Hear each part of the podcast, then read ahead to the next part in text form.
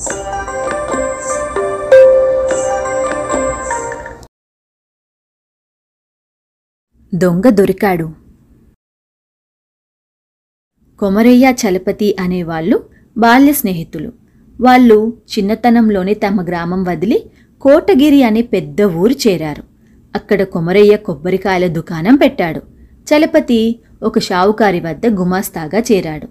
ఒకనాటి మధ్యాహ్నం చలపతి కొమరయ్య దుకాణానికి వచ్చి కొమరయ్య నీ ఒక సాయం కావాలి అన్నాడు.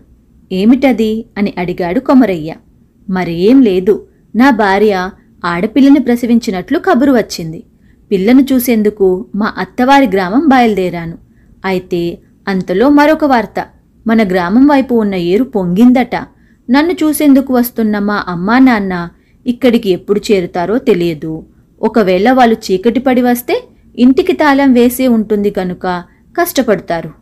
ఈ రాత్రికి మా ఇంట్లో పడుకో నేను సూర్యోదయం వేళకు వచ్చేస్తాను అంటూ చలపతి కొమరయ్యకు తన ఇంటి తాళం చెవి ఇచ్చాడు. నువ్వు ఇంటి గురించి ఏమీ బెంగపడకు ఈ రాత్రి కొంచెం ముందుగానే భోజనం చేసి మీ ఇంటికి వెళ్ళి పడుకుంటాను అన్నాడు కొమరయ్య. చలపతి వెళ్ళిపోయాడు. కొమరయ్య ఆ రాత్రి ఇల్లు చేరేసరికి అతడి భార్య మంచంలో ముసుగు పెట్టుకొని మూలుగుతున్నది. ఆమెకు విపరీతమైన జ్వరం. కొమరయ్య వెంటనే వెళ్ళి వైద్యుణ్ణి తీసుకువచ్చాడు. ఆయన ఏదో మాత్రలు తెచ్చి తెల్లవారే లోపల రోగి చేత మూడుసార్లు మింగించమన్నాడు. కొమరయ్యకు చలపతి ఇంటి విషయం గుర్తుకు వచ్చింది. అయితే భార్యని ఒంటరిగా వదిలి వెళ్ళే పరిస్థితి కాదు. ఇప్పుడేం చెయ్యాలి అని ఆలోచిస్తున్న కొమరయ్యకు చలపతి ఇంటికి ఎదురుగా ఉన్న ఇంట్లోకి కొత్తగా అద్దెకు వచ్చిన ఆదిత్య అనే యువకుడు గుర్తుకు వచ్చాడు. అతను బ్రహ్మచారి.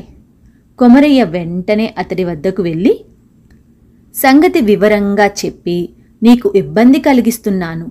ఈ రాత్రికి చలపతి ఇంట్లో పడుకోగలవా? అని అడిగాడు. అందుకు ఆదిత్య నవ్వి ఇరుగు పొరుగు అన్నాక ఈ మాత్రం సహాయపడకపోతే ఎలా?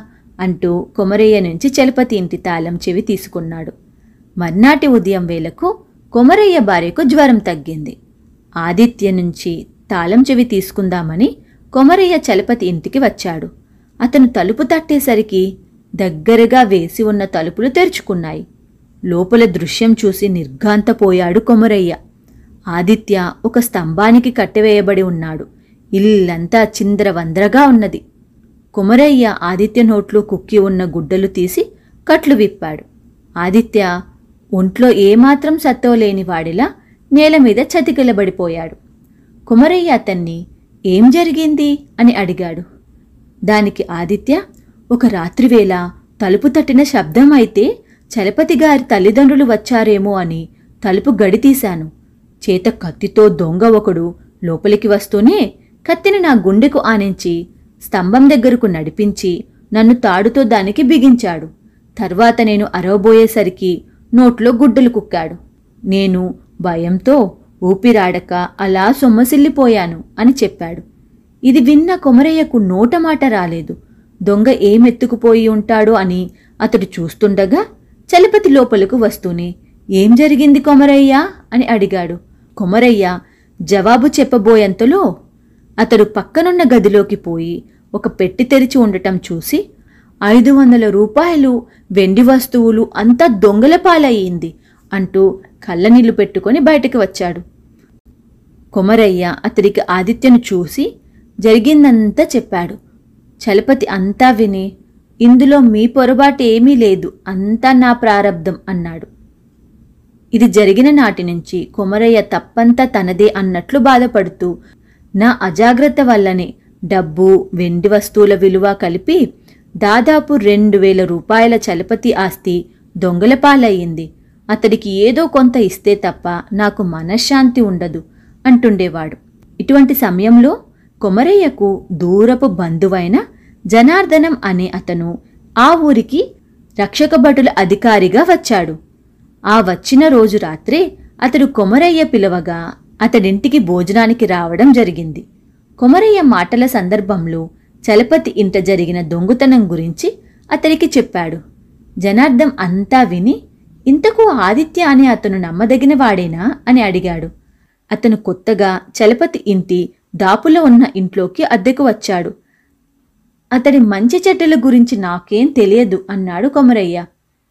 జనార్దం ఒకటి రెండు క్షణాలు ఆలోచిస్తూ ఊరుకొని దొంగ ఆదిత్యను తాడుతో స్తంభానికి కట్టివేశాడు కదా? దాని ముడి ముందు వైపున ఉన్నదా లేక వెనుక వైపున ఉన్నదా అని ప్రశ్నించాడు. కొమరయ్య వెంటనే నాకు బాగా గుర్తుంది. తాడుముడి సరిగ్గా ఆదిత్య పొట్ట మీద ఉన్నది అన్నాడు. ఆ జవాబుకు జనార్దం నవ్వి ఇకనే దొంగ ఆదిత్యే వాడు తనను తాను స్తంభానికి కట్టుకున్నాడు కనుకే తాడుముడి ముందు ఉన్నది. దొంగ అయితే వాడి చేతికి అందకుండా వెనుకముడి వేస్తాడు.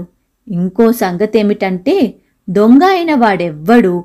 ఒక మనిషిని స్తంభానికి కట్టి ఇంటి తలుపులు దగ్గరికి వేసిపోడు. బయట నుంచి గొల్లెం పెడతాడు అని చెప్పాడు. అంతా బాగానే ఉన్నది. మరి ఆదిత్య దొంగ అని రుజువు చేయడం ఎలా?